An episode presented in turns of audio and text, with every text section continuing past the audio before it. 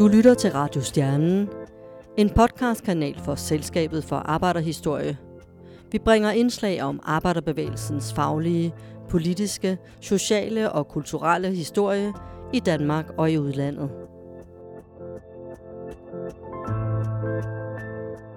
They came to the United States in 1950. They were born in 1930, so they were 20 years old. So quite young uh, for a, a big adventure of, of starting out someplace new. Stemmen her tilhører min amerikanske fætter, Scott Smith. Det er ham, der fortæller historien om hans far og hans onkel, tvillingebrødrene Kai og Frank Smith, der emigrerede til USA i 1950. Man hører ofte om den første store immigrantbølge, der befolkede USA fra 1830 og 100 år frem, hvor millioner af mennesker udvandrede til Guds eget land. 336.000 af dem var danskere.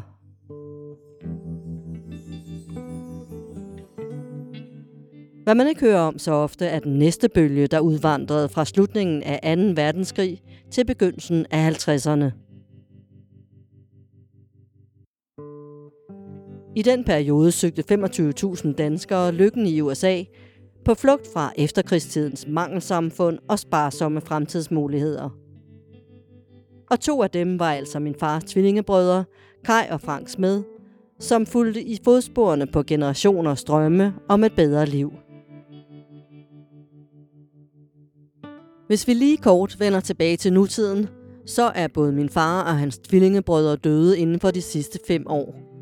Men min fætter Scott Smith fra Iowa er god til at holde kontakten. Og da han var på besøg i sommer, optog jeg hans fortælling om de håbefulde unge mænd, der rejste til Amerika.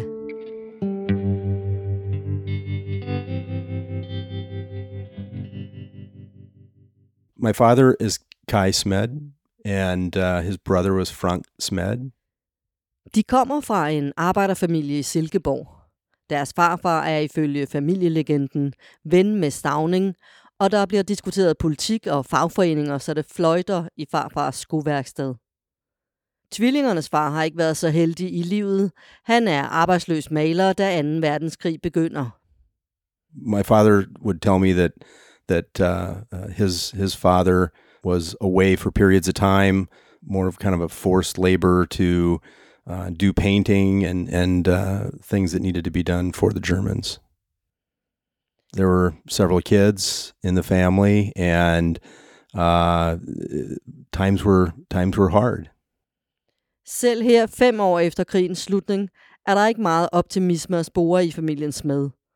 Og 25. november 1950 sejler tvillingerne afsted med dammskib til New York.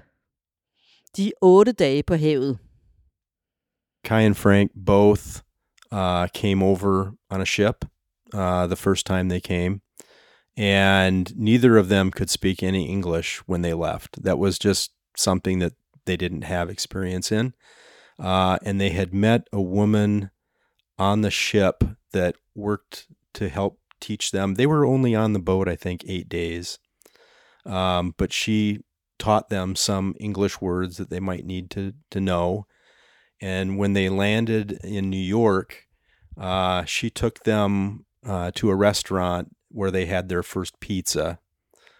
And he was telling me about the fact that he had never seen pizza before and they brought it out to the table and they poured oil all over the top of it and he thought it was the strangest thing. He said it tasted good, but he had never had anything like it before. So it was a completely new experience. Deres onkel Kai er kommet til USA i den første store bølge af immigranter. Han har en stor farm i Minnesota, og han finansierer deres rejse og hjælper dem med alle de officielle dokumenter og garanterer dem også et arbejde på farmen. En lokal avis i midtstaten Iowa skriver en lang artikel om de to mænds ankomst til deres onkel Kai. Blandt andet beskriver journalisten fra Lake Park Newspaper, at papirarbejdet op til immigrationen har taget to år. To år er der altså gået fra tanke til handling for de to unge mænd. De må have været meget opsatte på at forlade Danmark. The one saving grace is that the area that they settled in had a very similar landscape feel to what Denmark and, and Jutland uh, has. And so um, it looks like home uh, in, a, in a lot of ways. So I think that's probably the one saving grace, but it, it would have been a completely foreign experience.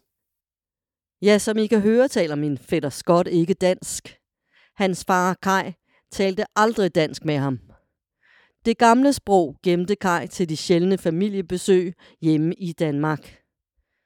Han talte hele livet et meget gammeldags 50'er dansk med en stærk amerikansk dreven. Allerede Første Verdenskrig gjorde noget ved sproget i USA. At bruge øh, det amerikanske sprog i stedet for sit eget blev et spørgsmål om patriotisme og loyalitet. Og beretninger fra Museum of Danish America fortæller, at danskerne var hurtige til at lære engelsk. De var også hurtige til at lade sig opsluge af det nye land. De var hvide, nordeuropæiske protestanter, og de gled ofte gnidningsfrit ind i den nye verden. Men tilbage til tvillingerne. Kun fem år efter 2. verdenskrig er Danmark stadig præget af afsavn. Det er svært at få fodfæste på arbejdsmarkedet for to unge mænd fra en fattig arbejderfamilie i Silkeborg. Both the brothers left Denmark because there was very little opportunity uh, for advancement and jobs were tough to come by. Uh, my father was working uh, in a meatpacking plant in Silkeborg uh, in the office there. And his brother was, uh, I think, for a while in Copenhagen and some other small towns um, selling shirts or, or things like that um, and clothing. Um, but they weren't able to really make any money. And uh, their uncle had already moved to the United States and he was living on a farm in the middle of the country in southern Minnesota. And he sponsored the boys to come to the United States and work on his farm, and then he could pay them and they could have a new opportunity. And so they took him up on that. Krigen har været hård at komme igennem for familien. Nina Marie Smed, min og Scotts farmor, gør hvad hun kan for at få familien helskindet igennem, mens hendes mand Vores farfar, den arbejdsløse maler Viggo Marinus Smed, er blevet sendt afsted for at lave forfaldende arbejde for tyskerne. She was really a strong person. Um, I think that having things to eat was a kind of a the thing that she really focused on, and there was never much uh, from the sounds of it. It was uh, simple porridges and and simple foods and vegetables that they could they could get. Um, I don't think there was a lot of meat um, that they ate, and definitely very little, if any, you know, sweets or something like that. Uh, my father would tell me that uh, he he really would would just as soon not have sweets uh, even later in life because it was something he never was used to eating uh, as a kid. He just never really got any. They were not very wealthy. I will put it that way. I think they subsided on very little. Kai og Frank er som sagt født i 1930. Og de er kun store drenge eller teenager under krigen, og tyskerne har magten. De har kun afmagten. Uh, there was a time during World War II uh, when I know my father told me he uh, he and his brother would steal uh, uh, some lighter fluid or gasoline, and they would collect cans and they would make little cannons to shoot vegetables, uh, old rotten vegetables, at the Germans. Uh, and then he told me stories that he, they would go out to earn a little money and they'd pick poppies and and things like that just for a little bit of money.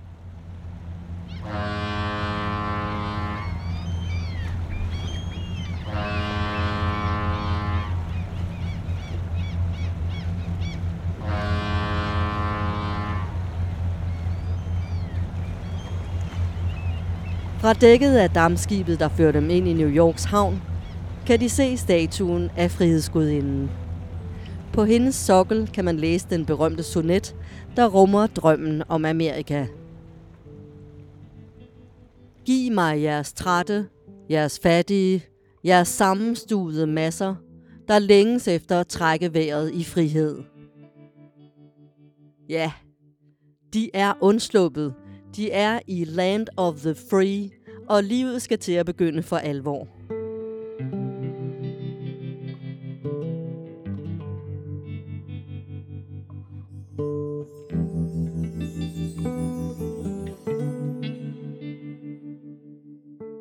I artiklen fra Minnesota er journalisten fra Lake Park Newspaper meget interesseret i det danske skolesystem, og han skriver blandt andet Required for study in Danish high schools are both English and German languages. This requirement is fairly common through Europe and is one reason why Americans get on so well while traveling. Journalisten er ret imponeret over den ene tvillings sprogfærdigheder. Måske kan I huske, at min fætter Scott ellers fortæller, at tvillingerne næsten ikke kan et ord engelsk, og at de bliver undervist af en kvinde ombord på skibet på vej til Amerika.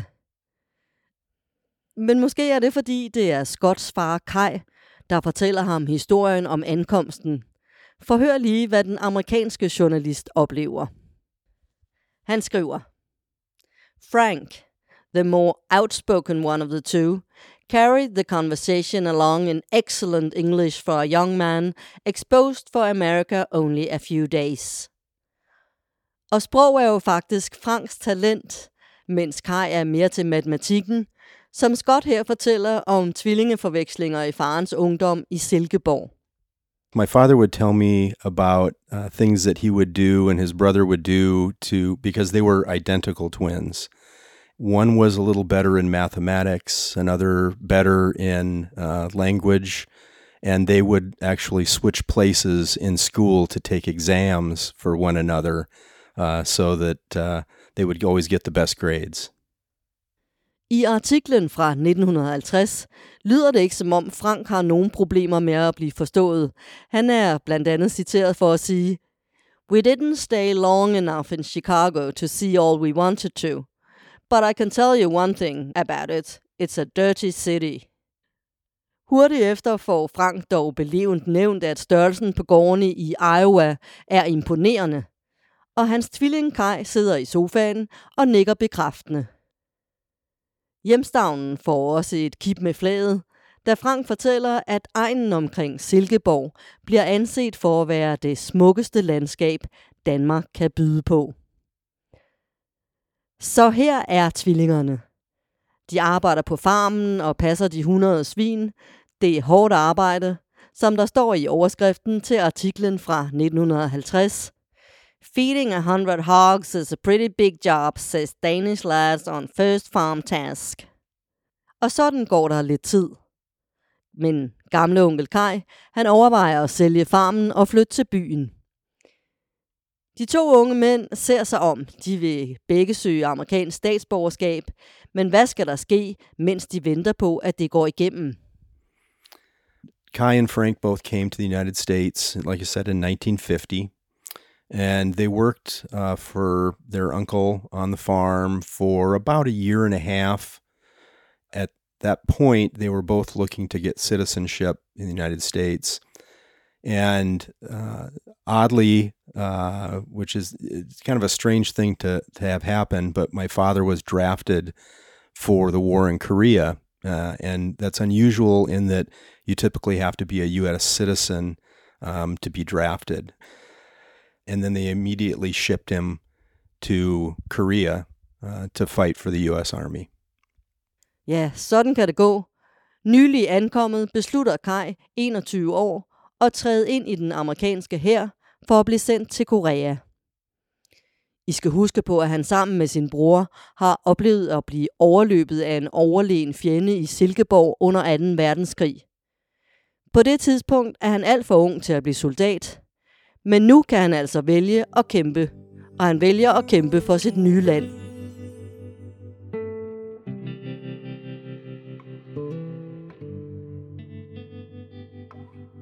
3. december bliver han optaget i den amerikanske hær. Hans militærbillede viser en kæk og køn, utrolig ung mand. 1. december 1952 bliver han først sendt til Seattle, og derefter udsendt til krigen i Korea. Kai Smed, Bound for Korea, kan man læse i Globe Gazettes lokale avis Mason City, Iowa, i en lille note med et billede af en smilende Kai i uniform.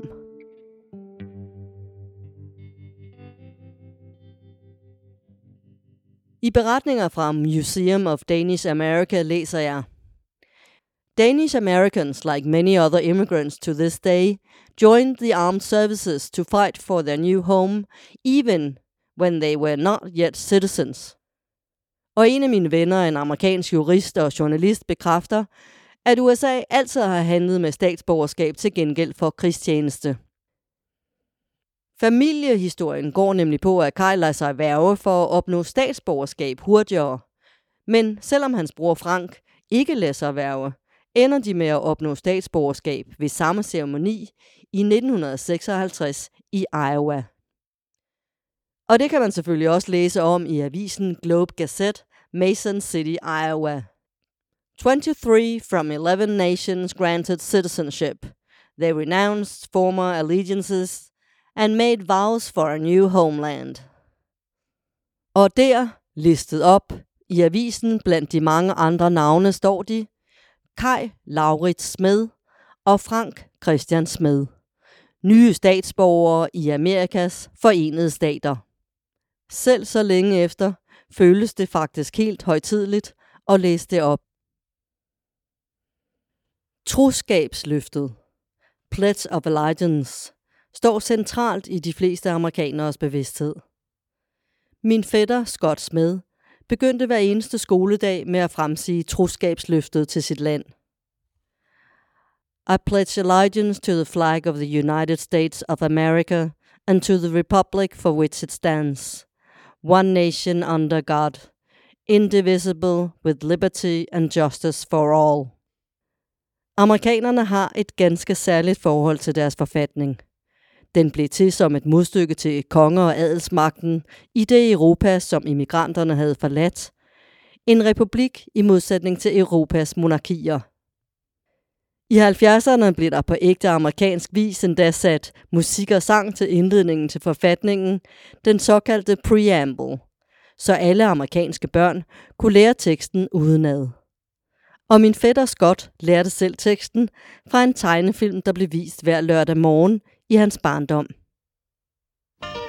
Hey, do you know about the USA? Do you know about the government? Can you tell me about the Constitution? Hey, learn about the USA. The first part of the Constitution is called the Preamble and tells what those founding fathers set out to do.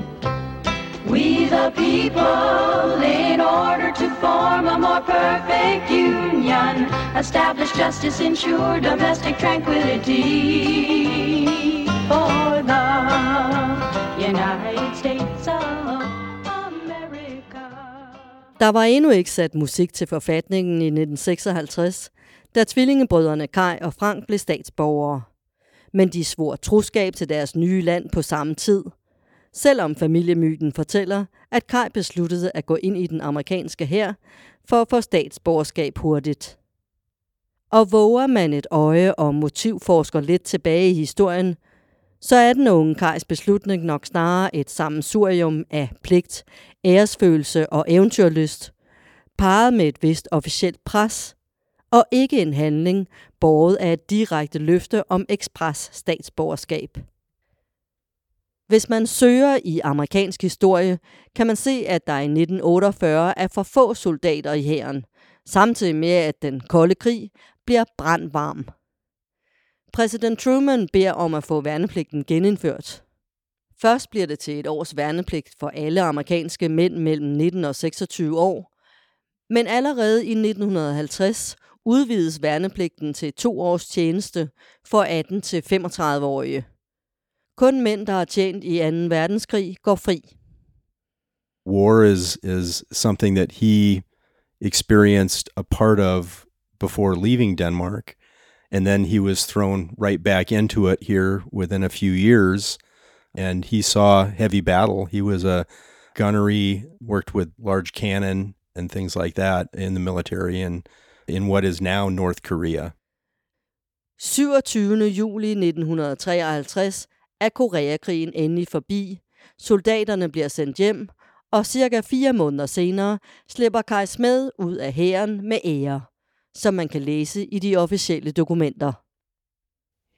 In in terms of emotional stress and you know loss of friends that he might have developed during the war, um, that that part of his life was really hidden away uh, until much, much later, closer to his death, when he really wanted to start talking about what the war did for him uh, in terms of his emotions and and and uh, and the loss of friends and things like that. Um, it, it, he was very very quiet about things like that. He just didn't want to bring it up. It was it was beyond discussion.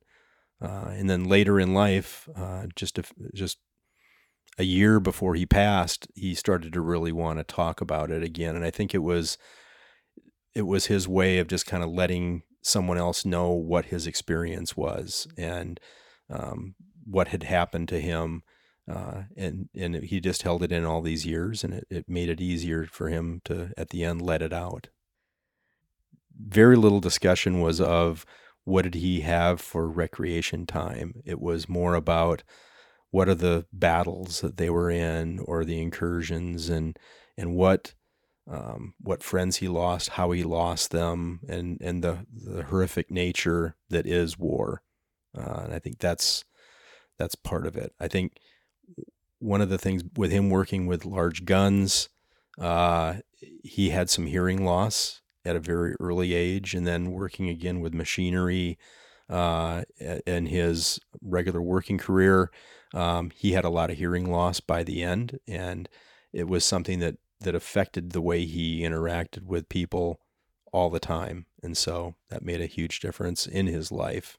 So it made me understand a little bit more about about uh, that part of it, and definitely who he was and why he was what he was. I, he, he was a very quiet person, as I said. It just uh, um, he didn't want to push that on other people. He held a lot of it in, and and you could see it. Kai er kommet levende, men ikke umærket gennem Korea. 36.000 amerikanske soldater døde, og krigen er blevet en del af, hvem han er. Han er 23 år. Well, he came back and uh, moved back to the same general area that he had lived in prior. His brother was still in the North Iowa area. And his brother by that time had met somebody and they were uh, married. And then my father, a couple years later, met my mother and got married to her. Den første bølge af emigranter, den før Første Verdenskrig, det var oftest landmandssønner uden gård, og Amerika lokkede med gratis landlodder for at få befolket de mere øde egne af det store land. Men fra 1950 og frem var immigranterne mere forskelligartede. Nogle var veluddannede, man havde svært ved at få job i efterkrigstidens stillstand, og andre var arbejderklassebørn uden udsigt til de store forbedringer af deres livssituation. Ifølge avisen fra 1950 havde vores to drenge begge valgt en toårig handelsuddannelse hjemme i Silkeborg efter skolen. Frank som bogholder og Kai som postarbejder med tilhørende lærepladser. Men i USA slog de nu ind på en helt anden livsbane. Måske fordi familiemedlemmer i Silkeborg arbejdede på slagteri, eller måske fordi Kai kortvarig før de rejste havde været ansat på kontor på slagteriet i Silkeborg. In Denmark, my father had started working in the office uh, at that plant. Uh, they both then worked with the meat, both cutting Uh, and then eventually, my father worked uh, with bacon and and working in, the smokehouses. He worked there for uh, about forty years, so long time. Frank worked also about forty years, uh, and there was a period of time when they lived apart and and they both worked for the same company in different locations, but um, both of them continued to work for that same company for all that time. 50'erne er fagforeningernes storhedstid i USA. Hver tredje arbejder i den private sektor er organiseret. Til sammenligning gælder det kun 6% af de ansatte i samme sektor i dagens USA. Og tilbage i 50'erne er Kai Smed i alle sine år på fabrikken et stolt fagforeningsmedlem. Men i årene, der kommer, taler han aldrig om politik med sin søn, hverken landspolitik eller fagforeningspolitik.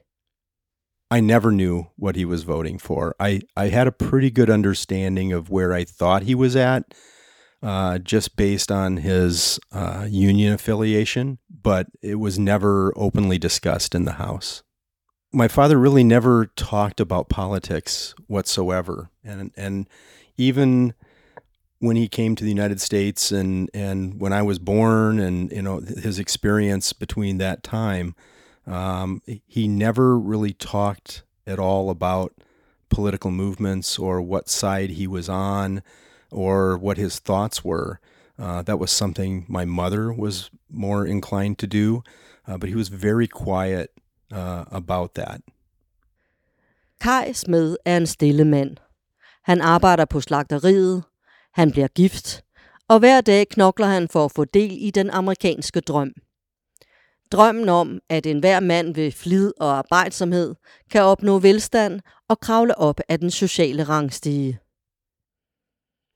In about 1959, uh, about six months, eight months after my parents were married, uh, my father got his hand caught in a machine, and his wedding ring uh, kept him from being able to remove his hand, and the machine crushed his hand. So um, he had to have it amputated uh, after about six weeks of trying to get it to to stay alive. Uh, it it wouldn't, and uh, so they removed it. And so uh, he lived the rest of his life with a uh, where he was working. Uh, they offered him employment for life uh, if he was going to stay with them. And I think he always felt that he could do other things, but he was always worried about the fact that would he be discriminated against or would he not be able to truly do everything with only one arm. And so um, he continued to work for the company and they held their agreement that uh, that he could stay there. I don't know if it was partially in negotiation with the union or if it was all from the company. Um, I think in some ways the company was probably worried about a lawsuit happening. Uh, and rather than that, they made an offer to make sure that he stayed hireable. At that particular plant, I don't know that they changed much. I think that they saw that as uh, kind of a way to silence everything. Uh, and they might have made some general changes, but I don't think they were drastic. I think there's probably too much money involved to to make a lot of big changes. Året er 1959. Kai Smed er altså blevet gift med Mavis, anden generations født amerikaner med norske aner. Giftemålet sker kun et halvt år før han mister sin hånd. Om lidt fylder han 30 år. It's a big balance. Um, you you want to fight to make things better, but you don't want to risk or jeopardize the income that you can generate by doing what is considered a more dangerous job. I think the key is if you're going to get hurt, you don't want that to be a life changing event. It definitely was for him. And I think that's why maybe he didn't say much after that. I think after the agreement was struck, to make sure that he had a, a job for life, then he didn't want to say much about it after that. He did effectively the same job um, before his accident as he did after his accident, and I think uh, I think he was really worried at first that he wouldn't be able to accomplish that, um, but it became pretty obvious early on that um, with a with a hook or a prosthetic uh, arm in place, uh, he could pretty much do everything he did prior to that. Som i alle andre lande kæmper fagforeningen i USA selvfølgelig for medlemmernes sikkerhed. Men den kæmper også med medlemmernes modstand mod at gå ned i løn. Høj risiko giver høj løn, og der er høj løn i slagteribranchen i USA i 50'erne. Yeah, I think much like the war, he put that in himself, and I think he he was never embarrassed about the fact that he had one hand.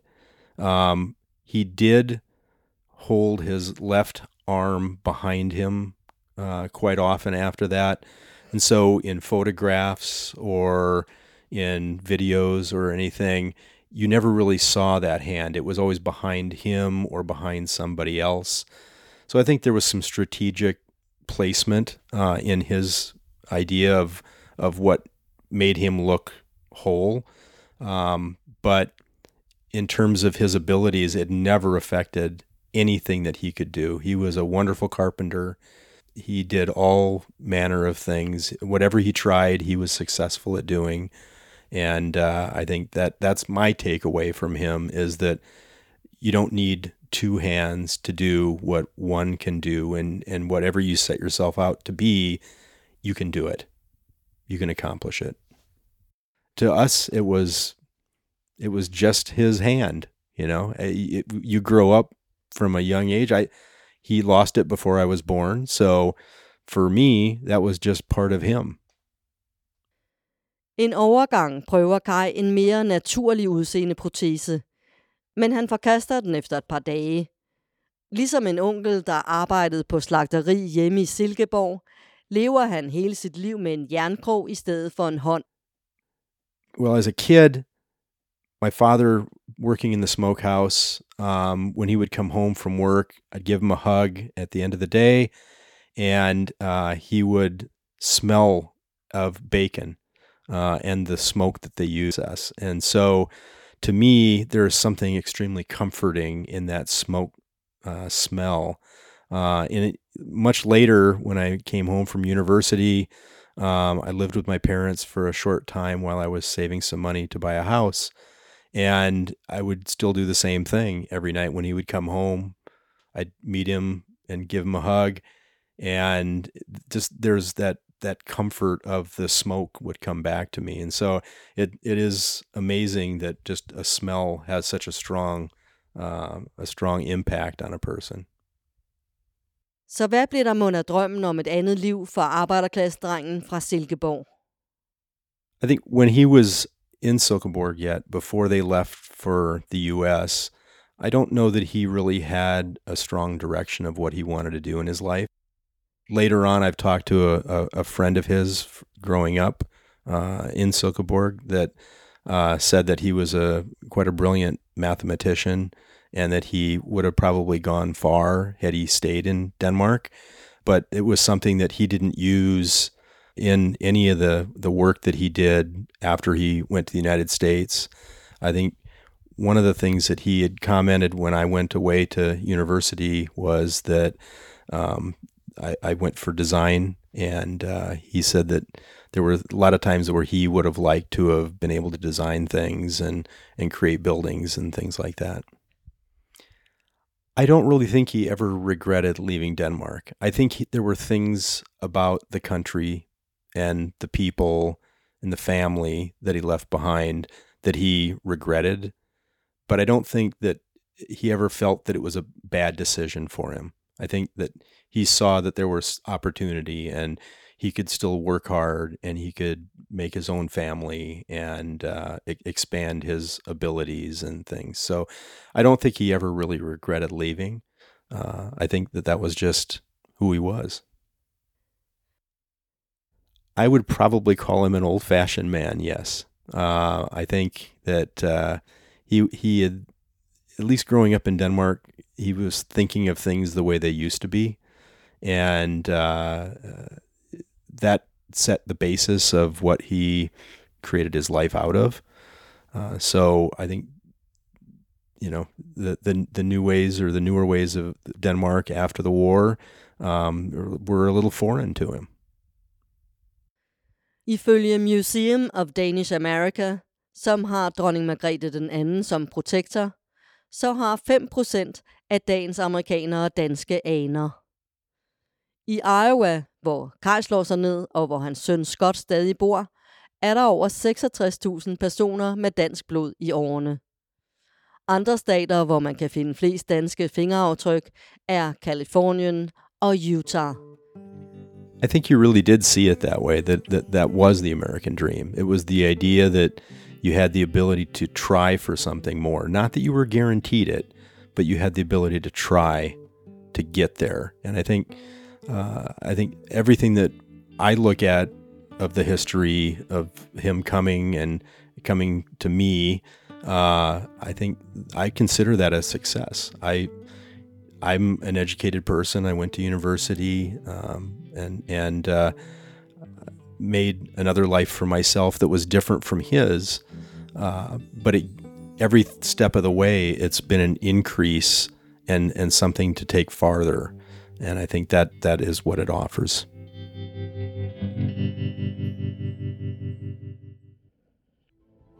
Denne udsendelse er tilrettelagt og redigeret af mig, Jette Smed, for Radiostjernen.